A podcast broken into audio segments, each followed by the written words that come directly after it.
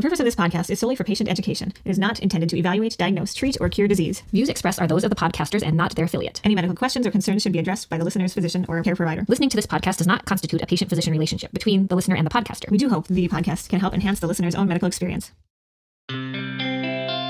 Welcome back to this week's episode of Everything Your Doc Wants You to Know. and doesn't have time to tell you.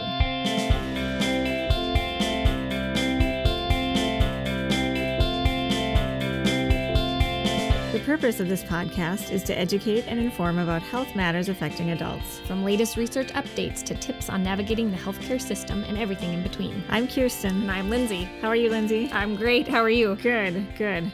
Excited to get a start on some new episodes this year. Right. We we just went hit our one year mark, I think, on the 12th. Yeah. Yesterday? it? It was yesterday. I the saw the 13th. picture, Yeah, yeah. So, yay, we've survived a year. That's right. That's right. Thanks to all of our listeners for staying with us and giving us great feedback and questions and things to keep talking about. Yeah, we hope they keep coming so we can have ideas of, of things to bring in the future. Well, today I think we have a good episode coming up talking about a fairly common thing that we encounter in clinic that is low or low back pain or just general back pain, but I think we'll focus on lower back pain, which is what we tend to see most often. And what something like 80% of the population will present to their primary care for low back pain at one point in their life. Exactly. So it's a very common issue. I think people come in worried that it's um, a signal of something bad going on. And most of the time, that's not true. It's very uncommon for low back pain or for back pain to be a serious issue. Um, but we'll kind of talk through uh, signs and symptoms and what the pain can mean and what we what the steps are to evaluate and work it up. It certainly can be uh, significant in quality of life and um, activity when a pe- person is experiencing back pain, and it certainly can become a chronic issue. But generally, it's not something dangerous to them, even though it's can be quite of a nuisance if you're experiencing it. Exactly, yeah, and can have an impact on quality of life. And then as we talk about treatment, we'll talk about, um, you know, just the changes in research supporting how we treat back pain too. Why don't we start by talking about some definitions? Because people may hear these terms tossed around and they kind of act as guidelines for us as we're evaluating back pain. And those would be acute back pain, subacute back pain, and chronic back pain. Do you want to talk about those a little bit, Lindsay? Sure. So obviously, acute is um, back pain that is new to you. You uh, either you did something and injured yourself, and you have acute pain. So acute is anything less than four weeks. Subacute is four to twelve weeks, and then it becomes what we would consider chronic back pain when it's anything greater than twelve weeks. Fortunately, uh, as we said before, most of the time it does not represent something really worrisome, and most of the time it will get better. And I think having that knowledge can be empowering too because people pain pain causes fear and people worry that this is something bad it's a sign of something that's worrisome or it's not going to get better and so um, we can just reassure and say that mo- the vast majority of the time it's not a really worrisome thing and it will improve Yeah, I would say, you know, the biggest cause is it's, you know, you twisted funny and caused a little inflammation where you may have some arthritis or wear and tear on your, um, you know, the bones in your spinal column, which we call the vertebra.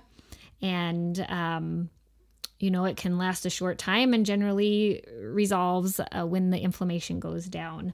Um, certainly, probably the biggest cause would be degenerative disc disease, which is a general term for osteoarthritis or wear and tear arthritis, arthritis of the spine. Yeah, so how about if we go through symptoms of uh, back pain and what people might be experiencing when they come in, and then we can talk uh, more about the various causes. I think most often they, you know, point to low back across the low back and it's limited to there and there's some muscle tightness and aching. There's something called sciatica, which lots of people have heard about, and that's more when the pain maybe radiates down one leg and it can go depending on which, you know, nerves are being affected at that time, it can run you know the top of the leg the lateral leg the behind the leg it can go from you know just into the thigh all the way down to the toes Yeah, and again, that's because um, the spinal cord runs through the spinal canal. And so when the bones supporting those structures move or have arthritis or things, that can impact the nerves in that area. And so that's why, in addition to just muscular pain or tightness, people sometimes have what's more of a nerve pain where again like lindsay said it's radiating down the leg might feel more like sharp zinging kind of pain. I think the big thing for for kind of acute back pain and and all back pains is that once there's inflammation, um, maybe because you move funny, that muscle just can spasm and become tight, and that's often the source of a lot of the acute pain. Uh, when people come and say their back is out or something like that, generally that's a, just a major muscle spasm. Right. Yeah, and those spasms, even if it's one muscle group, that can spread across the entire back and really cause a lot of tension and tightness and make it difficult to be mobile and get up and move around. So um, that's definitely a painful situation. Other symptoms that can be a result of the nerves um, being injured or being uh, getting increased pressure, inflammation would be trouble emptying your bladder, trouble with the bowels, and these would be more concerning symptoms. Um, not as common to see these in the clinic, but they are somewhat worrisome when they do occur. As well as weakness. I mean, numbness and tingling certainly occurs with the sciatica type symptoms, but numbness, tingling, feeling like your leg has fallen asleep, things like that are symptoms often of, of etiologies in the spine. But the more concerning would be if there is weakness or foot drop or the, the bowel and bladder issues that you were describing. And what's foot drop, Lindsay? That's when your foot, when you're kind of dragging it along, it's you don't have the muscles um, to to pull that, so it's a weakness in the foot where it's kind of your foot flops. You're not people, able to pull it up. Yeah, people might notice tripping on their toes or st- even stubbing your toes as you're walking along when that's happening. Certainly, a big thing in the population that I treat, which is the older adults, um, you know, 70s, 80s, 90s, something that can occur from osteoporosis can be compression fractures of the spine. And those often are acute onset pain that is localized to a spine area. And if you press on that spine, it generally makes that pain worse. Um, and that sometimes we we treat in a little bit of a different way, um, right? Um, just because of it, the the reason behind it is the osteoporosis, so we need to treat that. Right. So when things are affecting the bone directly, such as compression fractures, infection in the bone, or uncommonly spread of cancer to the bone, often people will have tenderness or soreness when you press right on the bone. Um, when it's a more of a muscular thing, usually you're not going to notice soreness right over the spine itself, but people will have spasm and tightness in their lower back. And it's usually the muscles next to the paraspinous muscles, which are next to that, so lateralizing to one side or the other, next to that midline. Exactly. Yep. Talk about some of the um, more common causes of back pain? I think, you know, the most common thing that we see is what we term non-specific back pain. And that's just back pain where we're unable to and often don't need to um, arrive at a very specific diagnosis. And that is actually the most common reason why patients come in to the clinic with back pain is just non-specific back pain.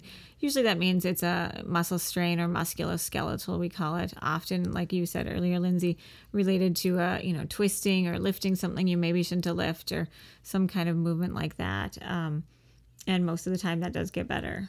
And certainly it could be, you know, from a disc herniation or from like like we just discussed earlier the just degenerative osteoarthritis of those bones there that cause inflammation and then the reaction from twisting funny but but it's not necessarily important to figure out the actual underlying causes in most situations because it goes away yeah, and that's a strange thing for us to say as internists because usually in our job we want to know why. We want to know why. We're always looking for more information. We're um, trying to get to a specific diagnosis. And so it's strange and a little difficult probably for many of us to just say, you know what, it's back pain, it's going to get better. We don't have to figure out exactly what's causing it or why. So that's why you're, you know, if you go into acute care, urgent care, your primary care physician with back pain, they're not going to order an x ray. Um, the first time you come talk about it, or it's not necessary to get the MRI those things are important to get if we have what we call red flag symptoms, which, like we said earlier, would be if you have a history of malignancies or cancers, if you had um, weight loss, if you had the weakness or what we call the cauda equina syndrome, so you had the bowel and bladder um, issues, that would be a time that it would be important to get imaging right away.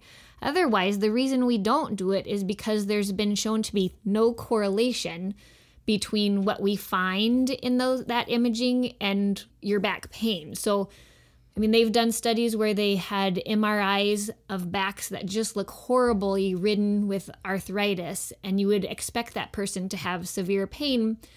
But when you talk to that person, there's no pain, and vice versa, where somebody has a very clear looking MRI where they don't look like they have any arthritis in their spine, but they have significant pain. So there's been shown to be no correlation in lots of pain, you know, of the pain situations in the in the, the spine and so it doesn't help us to get that imaging. Exactly. Exactly. Yep. And again, that's the most common type of back pain that we deal with, and it's um, generally not really worrisome.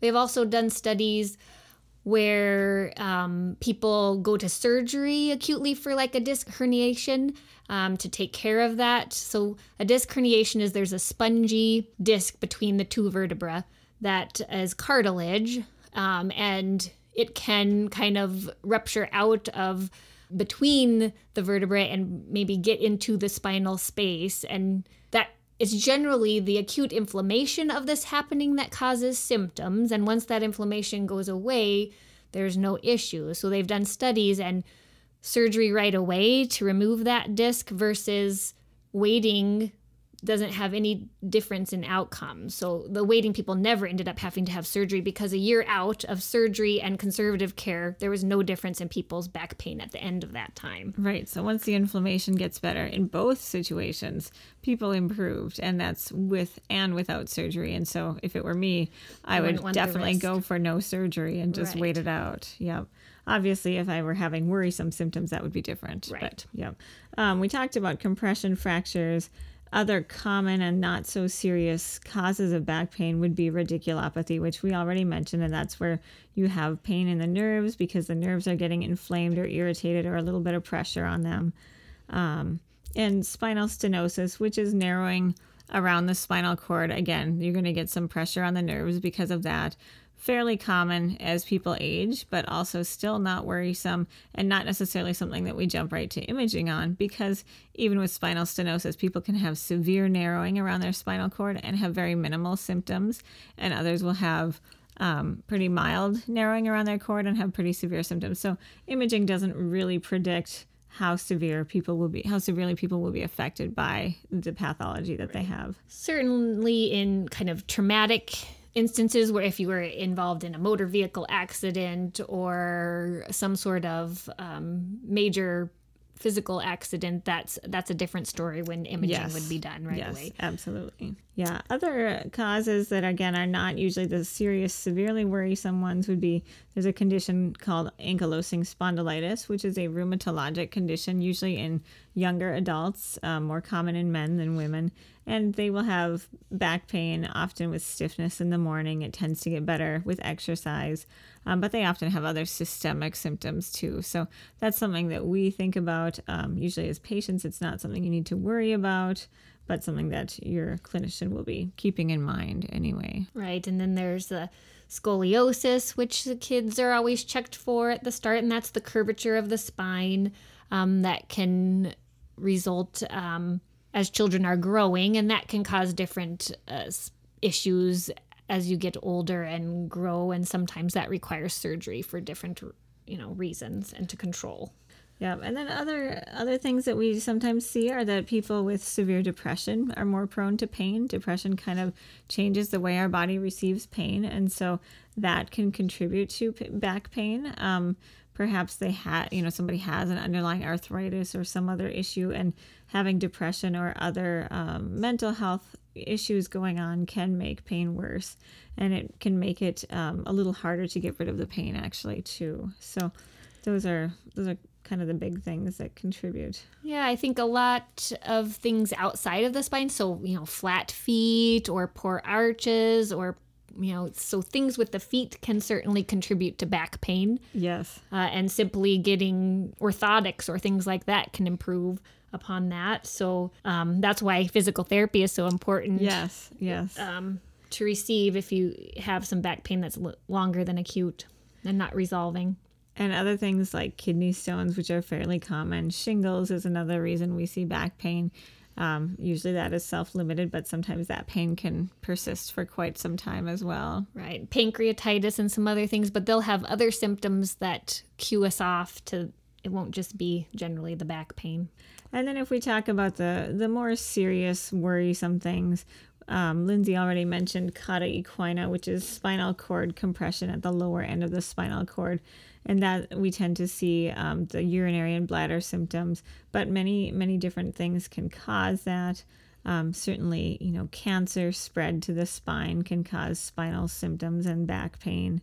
Um, infections in the spine and in the bones around the spine can cause these symptoms as well. And generally, those have to have other risk factors. I mean, you're not just a normal, healthy person isn't just going to get an abscess or a spinal infection. You have to have some other reason to generally contribute to that. So, right most commonly drug yes uh, yeah exactly drug use uh, these people have often had uh, spinal manipulation so a spinal surgery or epidural injection or something like that that would predispose them to it in addition people who are more immunocompromised so their immune systems aren't as strong are Right.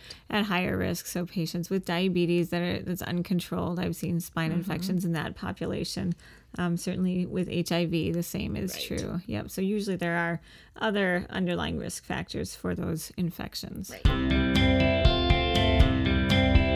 so I guess the next thing is, you know, when should you see your doctor? Then, if we're saying we probably won't do a lot, and what what do we recommend that you do? And I would say certainly you never should not see your doctor. Just expect that sometimes you might not appreciate our answer. Um, we can certainly help with symptoms, and I th- I always think you know physical therapy is always a good option for for anything, any type of pain that's musculoskeletal. So you know, even if it's acute pain, I'd probably send you to physical therapy, but certainly heat, um, ice, NSAIDs, so those are the ibuprofen, Aleve. Um, and certainly you have to be careful and should consult with your doctor if you have, depending on what medications you're taking, or if you have a history of, you know, ulcers, stomach ulcers, or if you have, uh, if you're on anti, a, a blood thinner or anticoagulation those would be reasons you would want to avoid those things but um, kind of that would be the first line right? Right. Is stretching heat rest. Once it get bu- beyond the you know two four weeks what else do we generally Yeah, I think physical therapy, uh, massage therapy can re- be really helpful. Um, I, I think, uh, you know, I, I really rely on our therapists a lot because they're great at working with people over time. And then they will also get back to me if somebody's not improving like they would expect. And at that point, then maybe we think about is it worth, is it time to do some imaging? Right. Uh, certainly, sometimes muscle relaxants can are necessary and can be helpful because it is that spasm that's called, that's when a lot of times heat helps and massage. Um, you know, there is chiropractic care, and lots of people swear by this at keeping them in alignment and and I think that's fine. I think you have to be careful, especially as you get older in age, and especially with neck manipulation, because there are some risks to that. That I think you've seen several patients. Yeah, with. I've actually had three patients in my career who've had um, paraplegia after the uh, chiropractic manipulation that resulted in rupture of the small arteries along the spinal cord. And so that resulted in them being paralyzed from that level and down, which is a pretty big deal.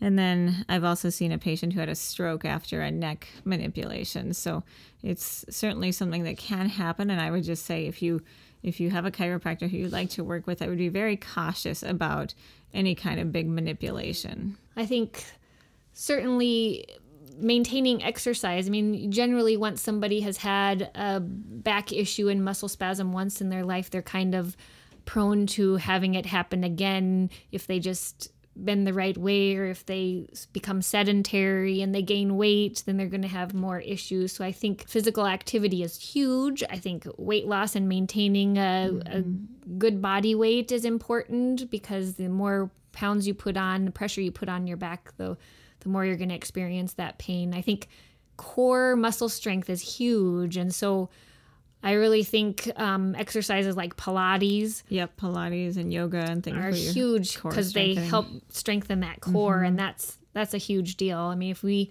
don't have the the ab and core strength, then we certainly aren't protecting our back. Right.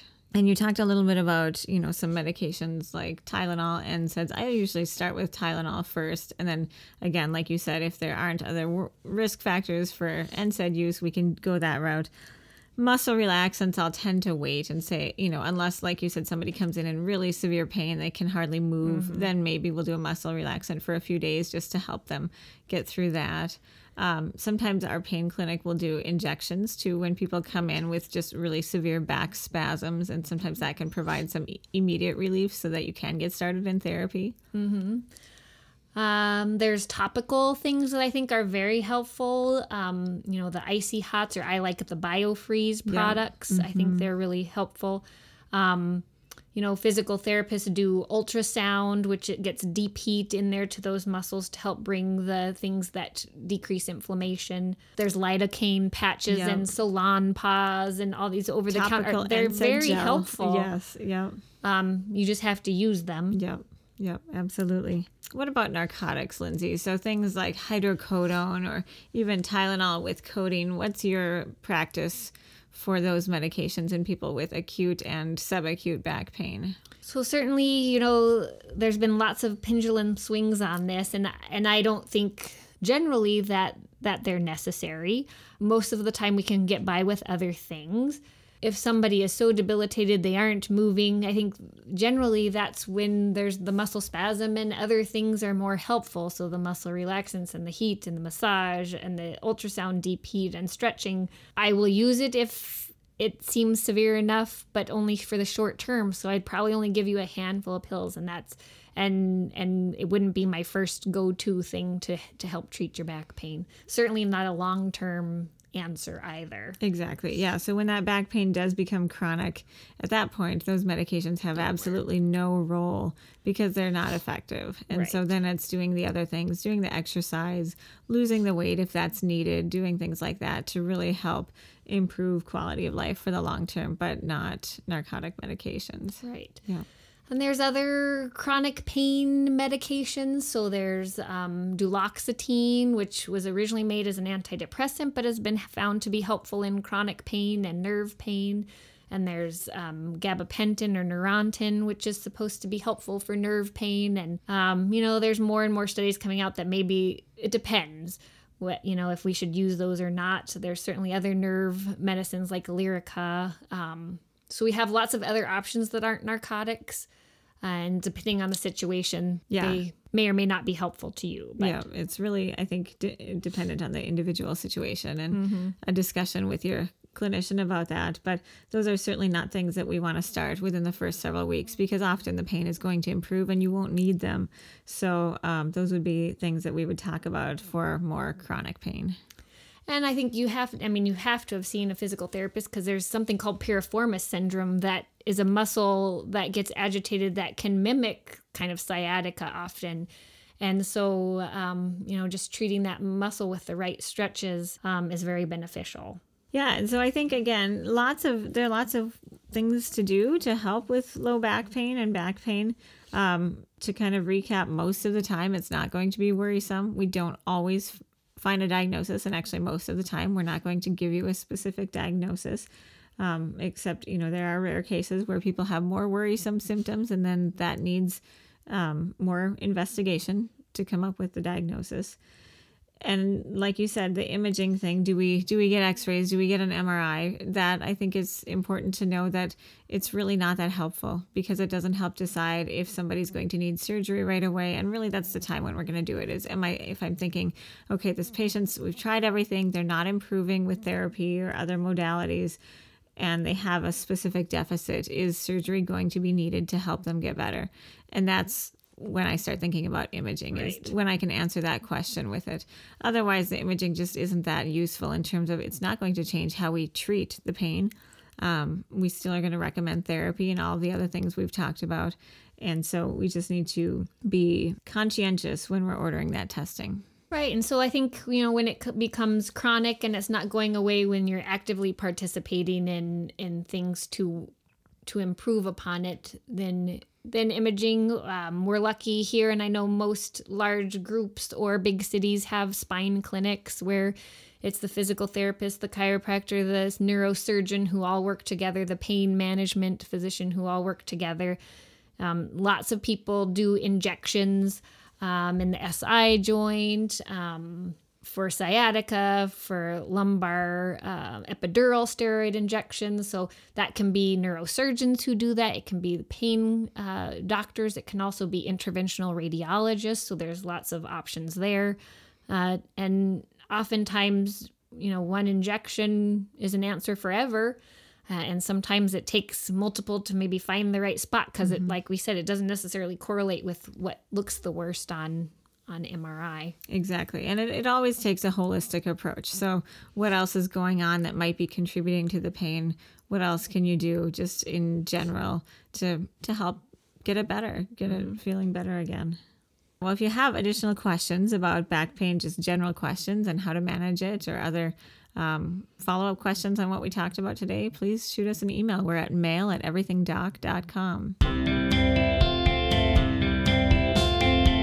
We have a health pearl for today, Kirsten? Yeah, so today I wanted to talk about we're actually going to give a book recommendation. We at our monthly physician and APP meeting last week talked about different books that we all like for ourselves and also that we recommend to our patients. And this one is actually a book that we have read parts of at least as an entire group and um, it's it's a really great book. So I think so, yeah. yeah, so we're recommending the Mayo Clinic Guide to Stress Free Living. This is a book written by Amit Sood and um, just goes through kind of step by step what you can do, um, even you know different days of the week. Let's focus on thankfulness or focus on kindness and it's it's a great book if you feel like your life is too busy and too stressful um, i definitely recommend this Right. I think is it is very helpful to go through um, and he does it in a in a good way that's you can kind of start practicing every day. Exactly, exactly. And it's not a bad read, really, as you're going right. through it. Some of these books are a little hard to get through. This one isn't a bad read at all. So think definitely it's a good recommend it. Yeah, yeah. So check that out. Send us your feedback on it too. Right. And you can always follow us on Twitter at everythingdoc1. We're on Facebook. The Facebook page is Everything Your Doc Wants You to Know. Find us where you find your other podcasts Apple Podcasts, Google Play, and Spotify. All right. Thanks so much for listening. Uh, send your suggestions our way, and we'll try to keep answering those questions. Great. Have a great week. Bye.